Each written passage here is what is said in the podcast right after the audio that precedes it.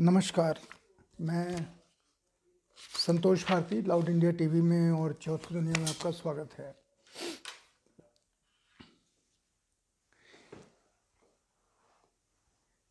हम जिस फ़ेज़ में गुजर रहे हैं, गुजर रहे हैं, लोग आशा कर रहे हैं कि लॉकडाउन शिथिल होगा या ख़त्म होगा। पर मुझे नहीं लगता कि भारत सरकार लॉकडाउन शिथिल करने या ख़त्म करने का ख़तरा अभी उठा सकते हैं। वो कोई भी तरीका निकालेगी, हमारे देश के लोग बहुत उर्वर हैं, उसे तोड़ने का तरीका निकाल लेंगे। उत्तर प्रदेश में तो जहाँ जहाँ सील किया है जिन इलाकों को, वहाँ पर ये नियम बना दिया है कि वहाँ किसी भी तरह का पास काम नहीं करेगा। बहरहाल, ये सरकार की रणनीति है। और चूँकि दुनिया में किसी के पास इसकी दवाई नहीं है, भारत सरकार प्रिकॉशन के तौर पे जो कर रही है, उसका परिणाम उसे मिला है क्योंकि इटली, स्पेन और अमेरिका, ये तीनों लॉकडाउन न करने की वजह से काफ़ी परेशानी में आ गए हैं। और दुनिया का सबसे बड़ा देश अमेरिका, जो धमकी देने से अभी भी नहीं चूकता, और जिसे हमारे देश ने धमकी को अपने लिए एक अवसर बना लिया ट्रंप साहब ने कहा था ना, अगर आपने दवा नहीं दी तो हम आपको देख लेंगे, हम आपके ऊपर कार्रवाई करेंगे। तो प्रधानमंत्री मोदी ने एक विश्व मानव का चेहरा ओढ़ करके कहा कि इन सब चीज़ों को भुला करके हमें दुनिया में कोरोना को हराना है। मैं उनकी इस रणनीति का समर्थक हूँ। पर जिस एक चीज़ का मुझे समझ में नहीं आ रहा कि देश की जनता को तैयार करने का क्या एक यही तरीका है कि उन्हें लॉकडाउन में रहने का के लिए प्रेरित किया जाए? या दूसरा तरीका ये भी हो सकता है कि भारत सरकार अपनी समझदारी और अपनी मजबूती दिखाए और लोगों के साथ ये शेयर करे।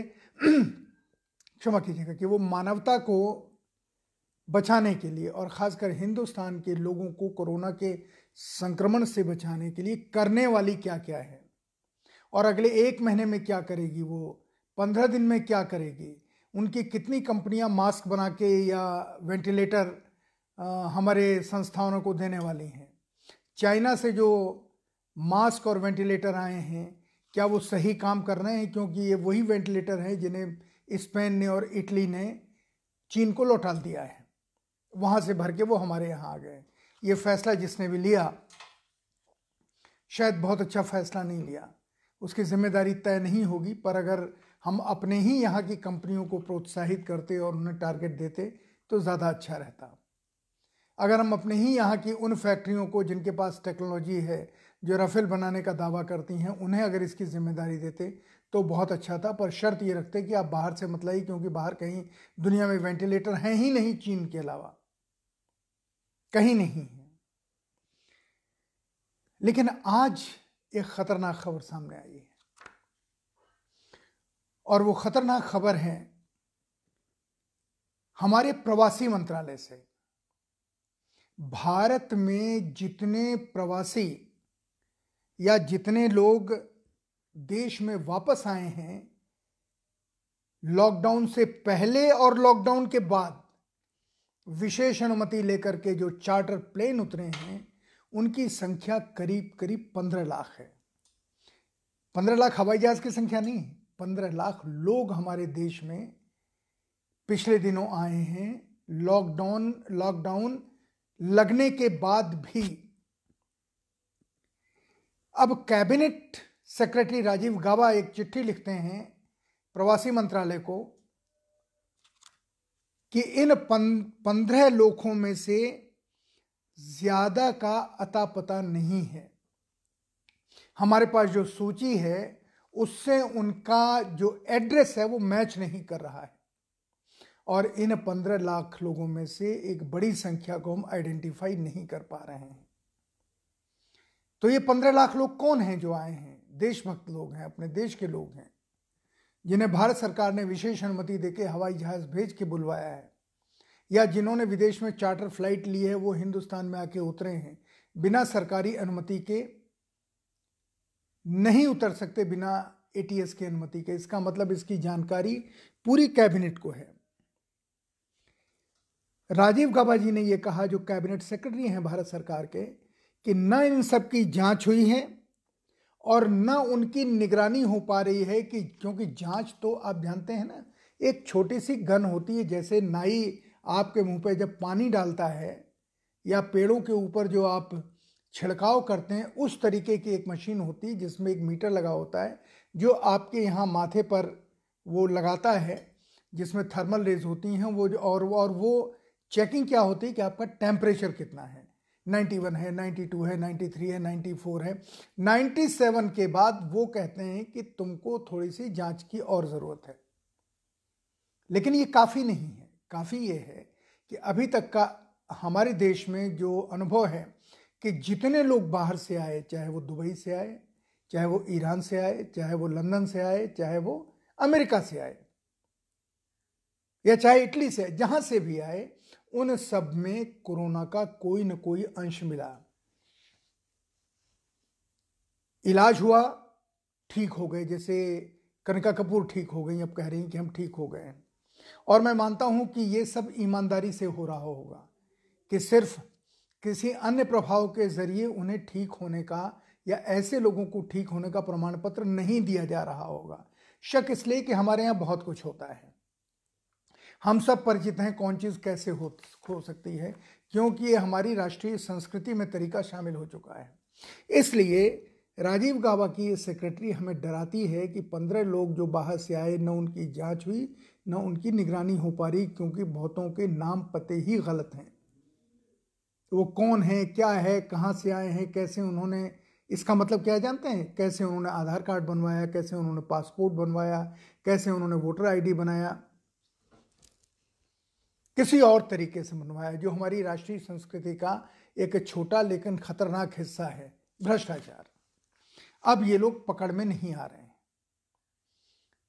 तो ये जो कोरोना नाम की बीमारी है, जिसे लेकर के जो बाहर से आए लोग यहाँ लेके आए, यहाँ के गरीब नहीं लाए, इन्होंने यहाँ फैलाया और उसके बाद ये दूसरों में फैला, इसके बारे में सरकार चिंतित नहीं है। क्योंकि इतनी पुलिस हमारे पास नहीं है कि जो इस चीज़ की जाँच कर सके। अब इस चीज़ की जाँच की जा सकती है बशर्ते आप ग्राम प्रधानों को इसकी ज़िम्मेदारी दें और वो सूची जो भारत सरकार के पास है, पंद्रह लाख लोगों की, वो उनके ज़िले के हिसाब से जिलाधीश को भेजी जाए और जिलाधीश ग्राम प्रधानों को वो जिम्मा दें कि वो इनके बारे में ये बताएँ कि ये लोग कहाँ हैं।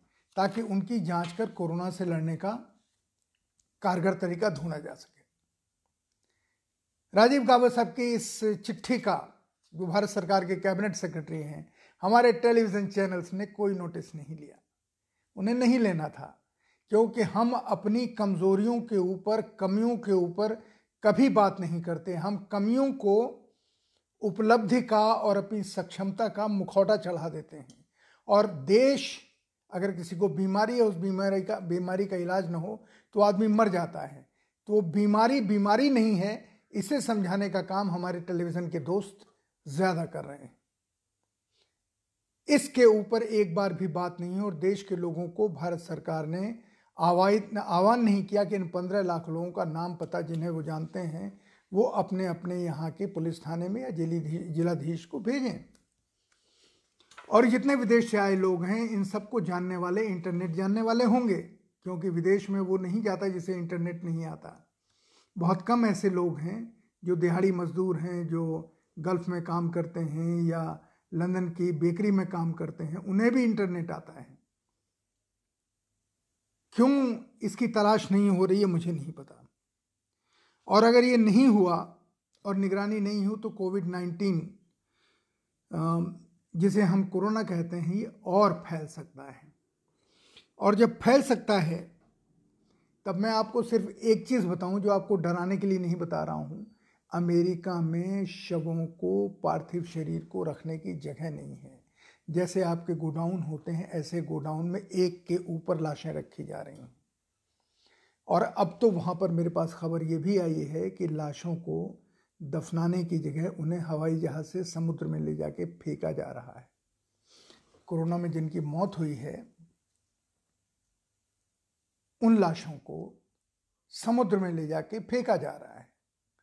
जितनों को गोडाउन में स्टोर किया जा सकता है, स्टोर किया जा रहा है। अमेरिका में लाशों को रखने की जगह नहीं है। और इटली और स्पेन तो जैसे मैंने कहा ना कि लाशों की नुमाइश वहाँ कब्रों की नुमाइश है। एक फ़ोटो मैंने देखा, जहाँ करीब 80 एकड़ में कब्रें खुदी हुई हैं। जो मर रहा है, उसको उसमें डालते हैं और मिट्टी डाल देते हैं। अब तो हालत यह आ गई है कि एक के ऊपर एक लाश डाल के मिट्टी डाल दी जाए। क्योंकि जलाने की प्रथा सिर्फ़ हिंदुस्तान में या हिंदुस्तानियों के बीच में है या सरदारों में है। बाकी जगह ज़मीन में दफन होने की प्रक्रिया है तो जहाँ दफनाने की भी जगह नहीं है, जैसे अमेरिका तो समुद्र में लाशें फेंक रहे हैं। ये मैं इसलिए कह रहा हूँ कि ये स्थिति कल हमको न देखनी पड़े, इसके लिए दो चीज़ें बहुत ज़रूरी हैं। इन पंद्रह लाख लोगों का पता लगाना, भारत सरकार के जो भी सक्षम विभाग हों, और मैं फिर कह रहा हूँ कि ग्राम प्रधान का इसमें साथ लीजिए, पुलिस इतनी नहीं है कि इनका पता लगा पाए। और उन सारे देश के ग्राम प्रधानों से कहिए कि ये लिस्ट हम आपके ज़िले के हिसाब से भेज रहे हैं। इन लोगों का पता बता करके देश की मदद कीजिए ताकि इनकी जाँच की जा सके। ये जो भागे हुए लोग हैं, दरअसल असली अपराधी ये हैं। आप विदेश गए, विदेश में घूमे, आप वहाँ पे क्रूज़ में चढ़े, आप वहाँ से बीमारी लेके हिंदुस्तान में लौटे। यहाँ का गरीब इसके लिए दोषी नहीं है। शायद यहाँ का अमीर भी इसके लिए दोषी नहीं है। भारत का कोई नागरिक दोषी नहीं बाहर से लोग आए, उन्होंने ये बीमारी यहाँ फैलाई। अगर ये बीमारी उन्होंने फैलाई है तो उन्होंने देश के प्रति अक्षम्य अपराध किया है। इन अपराधियों को पकड़ने की आवश्यकता है, और जब ये विदेश जा सकते हैं तो इन्हें टेलीविज़न के ऊपर इस घोषणा से या सरकार की अखबारों में इस घोषणा से कि जो भी बाहर से आए हैं, अपनी जानकारी संबंधित अधिकारियों को दें या जिलाधीश को दें, इन्होंने नहीं दी है। देश के प्रति असली अपराधी ये लोग हैं।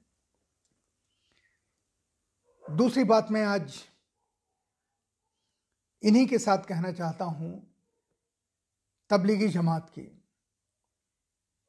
मैंने मौलाना अरशद मदनी से गुजारिश की, उन्होंने कागज़ मुझे भेजे और उन्होंने अपील की कि सारे लोग जो तबलीगी जमात से जुड़े हैं, वो सरकार की बातों को माने और सबसे पहले अपनी जाँच कराएँ।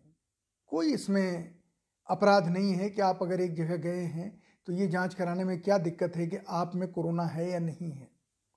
मैंने आज डॉक्टर मंजूर आलम से भी कहा, जो मिली काउंसिल के सेक्रेटरी जनरल हैं। मैंने कहा, अगर इन लोगों से बातचीत कीजिए, अगर ये अपील नहीं करते हैं तबलीगी जमात के लोग तो आप सारे मुस्लिम मौलाना, मुस्लिम लीडर्स, जिनमें देवबंद के लोग शामिल हैं, जिसमें नदवा के लोग शामिल हैं और जिसमें बरेली के लोग शामिल हैं जो तीन सेक्ट हैं जो मुसलमानों के दिमाग को कंट्रोल करते हैं, ये तीनों लोग मिलकर के क्यों नहीं अपील करते तबलीगी जमात के लोगों से कि वो लोग जाएँ, अपनी जाँच कराएँ और सारे मुसलमानों को इसमें लपेटने की जो साजिश सांप्रदायिक लोग कर रहे हैं, एक बड़ी साजिश हो रही, उस साजिश से आप हिंदुस्तान को बचाइए। आप जो कहते हैं मानते हैं कि आप में कोई कोरोना नहीं है। पर जाँच कराने में क्या हर्ज है? अब तो यह है कि अगर पूरी एक सोसाइटी में पाँच घर भी संक्रमित हैं तो पूरी सोसाइटी की जाँच हो रही है। इसलिए, क्योंकि इसके संक्रमण के तरीके का नहीं पता है। अगर एक मिल गया, दो मिल गए, तीन मिल गए, इसका मतलब वहाँ रहने वाले सौ लोग भी संक्रमित हो सकते हैं, लिफ्ट के ज़रिए हो सकते हैं, खाने पीने के सामान की दुकान के ज़रिए हो सकते हैं, पार्क के ज़रिए हो सकते हैं। उन सबकी जाँच हो रही है तो आप भी अपनी जाँच कराइए। और सारे मुसलमानों को देश विरोधी बनाने का जो षड्यंत्र सोशल मीडिया पे या लोगों के बीच में चल रहा है उसकी झलक हम आ, सोशल मीडिया के ऊपर चाहे फेसबुक हो ट्विटर हो या या व्हाट्सअप हो इस पर हम देख सकते हैं कितना जहर फैलाया जा रहा है। और सारे मुसलमानों को इसमें शामिल करने की कोशिश की जा रही है। तो मेरी गुजारिश है कि साजिश को असफल करने का एक ही तरीका है कि मुस्लिम लीडर्स सामने आएँ और तबलीगी जमात से कहें कि आप अपने लोगों का टेस्ट कराइए। अब दिक्कत की बात यह है कि महाराष्ट्र के सरकार भी यही कह रही है, कर्नाटक सरकार भी, आंध्र सरकार भी यही कह रही है कि जो पकड़े जा रहे हैं, उनमें तबलीगी जमात से शिरकत करके आए हुए लोग हैं, जिनमें ये बीमारी दिखाई दे रही है और वो गायब हो रहे हैं और लोगों में फैला रहे हैं। तो आप मुसलमानों में नहीं फैला रहे हैं। या मुसलमानों में भी जो फैला रहे हैं, आपके घर वाले होंगे, आपके अड़ोसी पड़ोसी होंगे। आपका वो दांव तो ख़त्म हो रहा है कि जो नॉन मुस्लिम है, उनमें हम कोरोना फैलाएँ। अगर ये है तो ज़रूरत इस देश को सांप्रदायिक उन्माद से और सांप्रदायिक बंटवारे से बचाने की ज़रूरत है। आज ये ज़िम्मा मुस्लिम समाज के बड़े लोगों के ऊपर आ पड़ा है कि वो तबलीगी जमात के लोगों से कहें, आप अपनी जाँच कराइए। बल्कि मैं तो ये कहता हूँ कि आप अपने सारे लोगों से कहिए कि सब अपनी जाँच कराएँ, क्योंकि अगर आप जाँच कराएँगे तो आप ही की जान बचेगी, किसी और की जान नहीं बचेगी। जो नॉन मुस्लिम हैं, वो ये जानबूझ के नहीं कर रहे हैं। वो सचमुच ये समझ रहे हैं कि तबलीगी जमात के लोग या मुसलमान लोग इस देश में कोरोना फैलाने की पूरी कोशिश कर रहे हैं और ये उनके जिहाद का एक तरीका है। अगर आपके जिहाद का ये तरीका है तो भी ख़तरनाक है। इसलिए मैं आपसे ये अपील करता हूँ कि जिस तरह मैं उन पंद्रह लाख लोगों की बात कर रहा हूँ जिसमें निन्यानवे प्रतिशत हिंदू हैं जो विदेश से आए हैं, हवाई जहाज़ों से, कि उन सब की पकड़ धकड़ हो, जाँच हो, निगरानी हो, जैसा कैबिनेट सेक्रेटरी ने कहा, अगर वो नहीं होगी तो ये देश अमेरिका और इटली के रास्ते चला जाएगा। उसी तरीके से मैं आपसे भी अपील कर रहा हूँ कि आप भी अपने को ऑफ़र करें और अपनी जाँच कराएँ। सवाल यह है कि क्या कोरोना का, कोरोना से जो विश्व अर्थव्यवस्था बिगड़ी है, हर देश ने इसके ऊपर पैसा खर्च करने का तय किया है, पर पैसा किस किस चीज़ पर? कई देशों में तो रिसर्च के ऊपर पैसा खर्च हो रहा है, कई देशों में मास्क के ऊपर खर्च हो रहा है कई देशों में वेंटिलेटर वगैरह के ऊपर खर्च हो रहा है। हमारे देश में तो कोई रिसर्च है नहीं, किसी भी विषय की। हम अपने पैसे के खर्च करने की क्या योजना बनाते हैं, इसको जनता के साथ थोड़ा शेयर करना चाहिए। हम नहीं कहते कि आप कितने वेंटिलेटर किस कंपनी से बनाएँगे, ये बताएँ। पर आप ये बता दीजिए कि हमारे कोरोना के लिए जो एक्सक्लूसिव फंड बना है, उस फंड को हम इन इन चीज़ों में खर्च करेंगे। कितना खर्च करेंगे वो आप आवश्यकता के हिसाब से तय कीजिए। पर कोरोना में जो तीन चार चीज़ें चाहिए आइसोलेशन सेंटर बनाने हैं रेलवे में आप बना रहे हैं या बाकी जगह ग्राउंड में आप बना रहे हैं, चार पाइयाँ खरीद रहे हैं तो इस तरीके से बता दीजिए कि इतना इसमें इतना इसमें इतना इसमें इतना इसमें खर्च करेंगे। या अगर न बताना चाहते हो तो मत बताइए, कोई बात नहीं, आप फैसला करने का हक आपको है। मैं तो लोगों की इच्छा बता रहा हूँ कि अगर आप इसको बताएँगे तो लोगों का मन थोड़ा सा मज़बूत होगा। अगर मज़बूत होगा तो हम परेशानी से लड़ पाएँगे। और मज़बूत नहीं होगा तो फिर इस नई स्टडी में, एक नए अध्ययन में ये आया है कि पूरी पीढ़ी को इसका खामियाजा भुगतना पड़ेगा। पूरी पीढ़ी का मतलब एक हमारी पीढ़ी, जो पचास साल से ऊपर की है, और दूसरी पीढ़ी वो जो पचास साल से नीचे की है। तीसरी पीढ़ी वो जो सत्रह साल से नीचे की है। किस पीढ़ी के बारे में कहा जा रहा है मुझे नहीं पता, लेकिन मैं एक पूरी पीढ़ी जब कहता हूँ तो इन तीनों को मिला के कहता हूँ कि जो आज सांस ले रहे हैं, उन सबको इसका दुष्प्रभाव भोगना पड़ सकता है। और इस दुष्प्रभाव से बचने का एक ही तरीका है कि सरकार कुछ चीज़ें अपनी रणनीति, अपनी योजना कोविड को हटाने के, हराने के लिए कोरोना को हराने के लिए क्या उसके दिमाग में है, वो हमसे शेयर करे और हमसे स्पेसिफिक कहे कि आपका रोल घर में रहने के अलावा ये भी है। अगर कुछ है तो तो शेयर करेंगे तो हमें अपनी सरकार के ऊपर और प्रधानमंत्री के ऊपर गर्व होगा। इस बीच में एक छोटी खबर आई है, पर उसको मैं बाद में कहता हूँ। कि कुछ चीज़ें क्यों हो रही मेरी समझ में नहीं आता। कि जहाँ जहाँ रा, राशन बंटने का सरकार ने फैसला लिया है भूखों को क्या वहाँ राशन बट रहा है? अगर बट रहा है तो कितना बट रहा है? और राशन जो बट रहा है कैसा बट रहा है? इसके ऊपर एक ही जमात नज़र रख सकती है। या तो हम ये मान लें कि सब हमारे देश में हरिश्चंद्र के वंशज हैं कहीं कोई गड़बड़ नहीं हो रही है। पर जो सोशल मीडिया पे अपना वीडियो डाल रहे हैं कि हमें कोरोना से नहीं भूख से नहीं मरना है, कोरोना से मर जाना है। इसका मतलब है उनके पास खाने पीने का सामान नहीं पहुँच रहा है। और कोई तो नज़र नहीं रख सकता है, पर पत्रकार तो रख सकते हैं। और ये मीडिया का काम है, लेकिन टेलीविज़न चैनल और अखबार वाले इस काम को नहीं कर रहे हैं, अपराध कर रहे हैं, पाप कर रहे हैं। उन्हें देखना चाहिए कि जितनी भी घोषणाएँ राज्य सरकार ने या केंद्र सरकार ने की हैं हर दे, देश के हर हिस्से में। वहाँ पर वो चीज़ पहुँच पा रही है सही तरीके से पहुँच पा रही है या नहीं पहुँच पा रही है। और सरकार तो अपनी गलती कभी मानती नहीं घोषणा कर दी कि अकाउंट में पाँच पाँच सौ रुपये जाएँगे घर में खाने को कुछ है नहीं औरतें बैंक में पहुँची लेने के लिए तो हो गया कि इन्होंने सोशल जो डिस्टेंसिंग है, उसको तोड़ दिया, उनको जेल में डाल दो। बैंक में कर्मचारी उतने ही हैं। आपकी घोषणा से लोगों की भीड़ बढ़ गई बैंकों के दरवाजे के ऊपर। आपने औरतों को जेल में डाल दिया, जिन्हें निकलने के लिए दस हज़ार रुपये खर्च करने पड़े। पाँच सौ रुपये निकालने के लिए बेचारी गई। इस देश की गरीब औरतें, जिनके लिए खड़े होने का दावा कोई भी पार्टी या सरकार करती है, वो जेल में गई। उन्हें निकलने के लिए वकील और कागज़ों और ज़मानत की कुल राशि मिला के दस दस हज़ार रुपये खर्च करने पड़े। क्या ये सत्य है? सही है? आप सोचिए। दो अप्रैल को, तेईस अप्रैल को, ये छोटी खबर है, लेकिन राहुल गांधी और सोनिया गांधी को लेकर सुप्रीम कोर्ट उनके इनकम टैक्स के सवाल को लेकर के केस की जो चल रही है, उसकी फाइनल हियरिंग है, तेईस अप्रैल को, जिसमें ये जो अखबार निकलता है, नवजीवन नेशनल हेरल्ड, इसका भी केस है, नेशनल हेरल्ड हाउस का भी केस है। तेईस अप्रैल को फाइनल हियरिंग है, देखते हैं क्या होता है। पर, जो लोग गरीबों को भोजन बांट रहे हैं, खबर ये आई है कि कुछ मुस्लिम कार्यकर्ता गरीबों को भोजन का बांट रहे हैं, उन्हें आरएसएस कार्यकर्ताओं ने पीटा। ये क्यों किया आपने?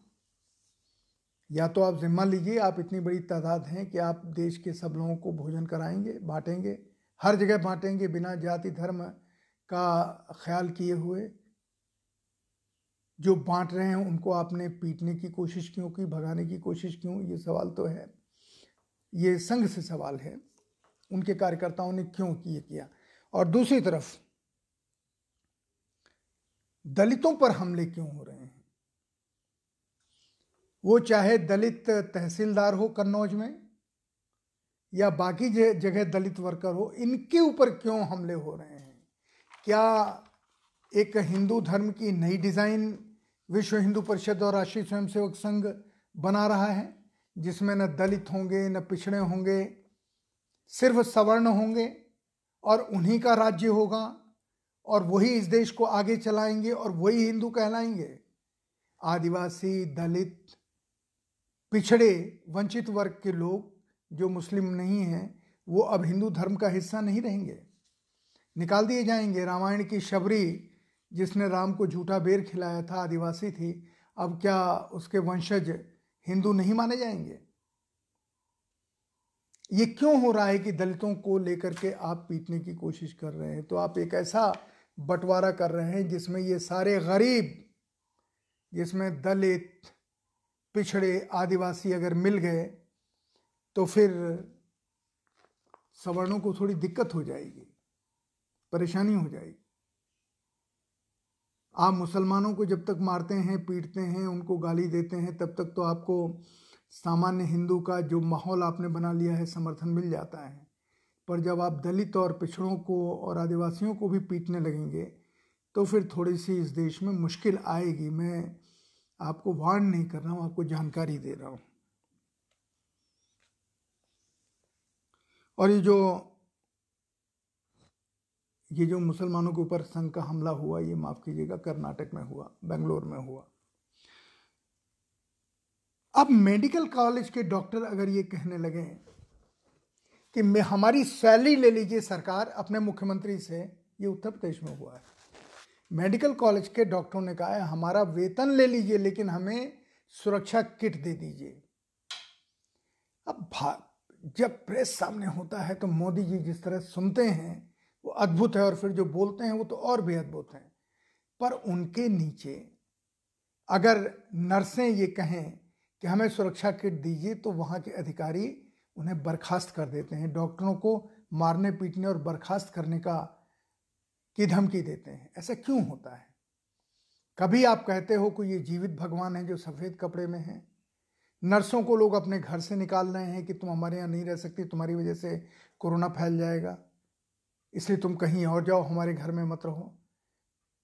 डॉक्टरों के पास अपने घर हैं, लेकिन डॉक्टरों को धमकाने की कोशिश होती है। खबरदार जो तुमने सुरक्षा किट मांगी, नहीं तो तुमको इतने दिन के लिए सस्पेंड कर दिया जाए। ये गलत है। चाहे योगी जी करें या कोई और जी करें, ये बहुत गलत है, ये नहीं होना चाहिए। आज हमारी आशा कोई भी मंदिर या मस्जिद नहीं है। आज हमारी आशा यही डॉक्टर हैं।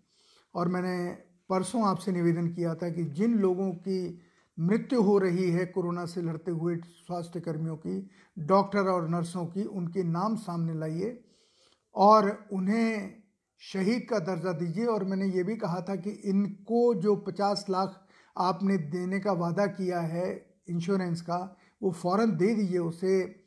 लाल फीता शाही में मस्त फंसाइए कि इसका ये कागज़, वो कागज़ वो कागज़। घोषित कर दीजिए। नहीं तो आप देखेंगे कि एक तरफ़ कोरोना की महामारी का प्रसार होगा, फैलाव होगा और दूसरी तरफ़ उसका इलाज करने वाले लोग आपको नहीं मिलेंगे। तो ऐसी स्थिति मत लाइए। ये स्थिति लाने और न लाने की ज़िम्मेदारी सरकार के ऊपर है, चाहे वो राज्य सरकार हो या भारत सरकार हो। और मेडिकल कॉलेज के डॉक्टर्स और नर्सों को या हॉस्पिटल के डॉक्टर्स और नर्सों को तो प्लीज़ कृपा करके सुरक्षा किट दीजिए ही दीजिए। अगर आप नहीं देंगे तो जो मैंने अभी अमेरिका में कहा ना, कि लाशों को उठाने वाले और रखने वाले लोग नहीं हैं। आपके यहाँ भी नहीं मिलेंगे। आपके पास कोई योजना नहीं कि झुग्गी झोपड़ियों में जहाँ गरीब मिल के रहता है। क्लस्टर की तरह से एक जगह दुख, सुख, खाना, पीना, पानी लेना, सब, बाथरूम जाना, सब एक जगह ही होता है क्योंकि सुविधाएँ नहीं हैं। वहाँ ये फैल चुका है। इसे वहाँ रोकने की कोशिश कीजिए। अगर वहाँ आपने रोकने की कोशिश नहीं की या उन बस्तियों को आइसोलेट नहीं किया या उन बस्तियों के लोगों को थोड़ा दूर दूर नहीं रखा तो बड़ी मुश्किल हो जाएगी। हम सचमुच एक ऐसे दरवाज़े पर खड़े हैं, जहाँ पर डॉक्टरों के पास तो मास्क और सैनिटाइज़र और ये है ही नहीं। सैनिटाइज़र के नाम पर कितनी नकली चीज़ें इस देश में बिक रही हैं। सरकार क्या करे, उसके पास कोई तरीका ही नहीं है इन मिलावटियों को पकड़ने का। अगर वो कह दे कि दो मिलावटियों को ये सज़ा दी जा रही है पकड़ने के बाद तो शायद कुछ कम होता, पर न कभी सज़ा होगी, न वो पकड़े जाएँगे, लेकिन देश में घनघोर मिलावटी मास्क और सैनिटाइज़र चल रहे हैं। जब लोगों को क्या बांटेंगे हम मास्क तो आपने तरीका निकाल दिया, रूमाल को लपेट के मुँह में लगा लो। चलिए साहब, ये भी करके देखते हैं। टेलीविज़न की एंकर्स भी यही बता रही हैं, आप भी यही कह रहे हैं कि रूमाल को नाक पे लगा लो। ये है हमारा देश की हम इतनी हमारी कपड़ा फैक्ट्रियाँ हैं, इतने लोग हैं, लेकिन हम मास्क नहीं बना पा रहे हैं, अपने देश के लोगों को एक एक दो दो मास्क नहीं दे पा रहे हैं। मैं सैमसंग को की एक खबर आई है जो आपसे शेयर करना चाहता हूँ। सैमसंग जो ये मोबाइल बनाता है टेलीविज़न बनाता है फ्रिज बनाता है, इसने चीन से अपना कारोबार समेट लिया है। और एक एक गुजारिश मुझे अब टेलीविज़न चैनल से करना है और अन्य नेताओं से करना है कि भाई, हिंदू मुसलमान आपको जितना करना था आपने कर लिया। जितना बंटवारा करना था घृणा पैदा करनी थी, खाई खींचने की, आपने सफलतापूर्वक खींच दी। चिंता मत कीजिए, जब दंगा होगा तो आपको इसका प्रतिफल मिलेगा, इसका फ़ायदा देखने को मिलेगा। लेकिन अगर इससे मन भर गया हो तो जरा अब उस सवाल के ऊपर जाइए कि जब ये कोरोना ख़त्म होगा तो इस देश की अर्थव्यवस्था का क्या होगा, दो रोटी का क्या होगा, रोज़गार का क्या होगा, नौकरियों का क्या होगा? क्या हमारी सरकार के पास ऐसे लोग हैं जो उस स्थिति के बाद, जो भी दो तीन महीने के बाद आ सकती है, अगर कोरोना आपकी आशानुसार रुक गया तो अर्थव्यवस्था को कैसे आप पटरी पे लाएँगे? बैंकों को कैसे पटरी पे लाएँगे? और अगर आपके पास लोग नहीं हैं तो इस देश में बहुत सारे लोग हैं, क्या उनसे बातचीत करने की कोशिश उद्योग मंत्री या वित्त मंत्री करेंगे? क्या टेलीविज़न चैनल पे आप लोगों को ये गंभीरता, इस गंभीरता का एहसास दिलाएँगे कि अब दो रोटी की बात भी होगी। और जो बेरोज़गार लोग हैं, गरीब लोग हैं जो जो बुरी तरह से एक का, आंकड़ा आया है कि हर चार व्यक्ति में से दो व्यक्ति इस समय बेरोज़गार हैं। चार व्यक्तियों में से दो दो व्यक्ति बेरोजगार हैं तो मेरे एक मित्र ने कहा, जो मजदूरों के नेता हैं, उन्होंने कहा, इस समय तो सौ प्रतिशत बेकार हैं, क्योंकि सारी गतिविधियाँ ही ठप हैं। तो मैंने कहा, पर उनमें भी ये शायद दो ऐसे लोग हैं, चार में से, जिनके पास भविष्य का भी कोई साधन नहीं है। और इस इस कोरोना को इसलिए संगठित क्षेत्र में बचाने की ज़रूरत है कि अगर हमारे एक्सपर्ट मजदूर जो डिफेंस सेक्टर के हैं, अगर उन्हें कुछ हो गया तो क्या होगा? क्योंकि एक्सपर्टीज़ एक दिन में नहीं मिलती। इसलिए अब टेलीविज़न चैनलों को उन बुनियादी मुद्दों पर भी आना चाहिए और विशेषज्ञों को लाना चाहिए कि हम कोरोना के बाद इस देश की अर्थव्यवस्था को पटरी पे कैसे लाएँगे और इस तरीके से अर्थव्यवस्था के आधार बने जिसमें गरीब का भी स्थान हो। नहीं हुआ तो लॉ एंड ऑर्डर की व्यवस्था किस की, की लॉ एंड ऑर्डर की समस्या खड़ी हो जाएगी। उद्धव ठाकरे की मैं तारीफ़ करता हूँ जिन्होंने कल रात खुलेआम ये कहा कि महाराष्ट्र में किसी भी कीमत पर जाति, धर्म, संप्रदाय की बात नहीं फैलने दी जाएगी, जबकि उनके चचेरे भाई राज ठाकरे कह रहे हैं कि जमात के लोगों को गोली मार दो। महाराष्ट्र में ही दो बातें आ रही हैं, एक ही परिवार के दो लोगों से। पर उद्धव ठाकरे चूँकि मुख्यमंत्री हैं, उन्होंने बहुत सख्त रुख अपनाया है और उन्होंने अब तक जिस तरह से महाराष्ट्र में शासन किया है, उसकी तारीफ़ की जानी चाहिए। मैं एक बात फिर आखिर में दोहराता हूँ। आखिर से पहले दोहराता हूँ, क्योंकि दो मज़ेदार चीज़ें आपको बतानी है, जो इमीडिएट बेरोज़गारी बढ़ाने वाली है। तबलीगी जमात पर दंगे होंगे या नहीं, ये बहुत ज़्यादा निर्भर करता है। क्योंकि तबलीग, तबलीगी जमात भले ही निर्दोष हो, लेकिन चूँकि उसके लोग भागे हुए हैं और वो अपना कोरोना टेस्ट नहीं करा रहे हैं, इसलिए उनके बहाने सारे मुस्लिम समाज के ऊपर आरोप लग रहा है और एक धीरे धीरे ऐसा माहौल बन रहा है और एक व्यक्ति की हत्या भी हो चुकी है। इसी अफवाह के चलते कि ये तबलीगी है, दिल्ली से आया है। लोगों ने पीट पीट कर उसकी हत्या कर दी ये चीज़ बढ़ सकती है। नहीं भी बढ़ सकती पर इसका जिम्मा आज की तारीख में तबलीगी समाज के समाज के नेताओं के ऊपर है और सारे मुस्लिम नेताओं पर है। जो तबलीगी समाज को मोटिवेट करें कि वो जाएँ, वो वो आदेश निकालें, फरमान निकालें फतवा निकालें, जो भी निकालें कि हर तबलीगी जो दिल्ली में था, उसकी ये सूची है और उसने अपनी जाँच करा ली है। अब जो दो मज़ेदार चीज़ें जिसको इंडियन एक्सप्रेस ने शुरू किया। इंडियन एक्सप्रेस के संपादक ने कहा, देश की अर्थव्यवस्था खराब है। राजकमल झा बड़े समझदार, बुद्धिजीवी हैं, लेकिन उन्होंने जो कहा वो नहीं जानते उनका असर क्या होगा। उन्होंने कहा, मैं अपनी सैलरी नहीं लूँगा जब तक ये स्थिति है। अब इसका परिणाम ये हुआ कि हिंदुस्तान टाइम्स ने कह दिया आज कि हम अपनी सैलरी नहीं लेंगे और हम ये घोषणा करते हैं, जितने हमारे प्रिंट एडिशन हैं, वो हम बंद कर देंगे और हम ऑनलाइन जाएँगे। पत्रकारों की एक बड़ी संख्या के बेरोजगार होने का खतरा पैदा हो गया है। और श्रीमती सोनिया गांधी ने राजकमल झा की बात का समर्थन कर दिया।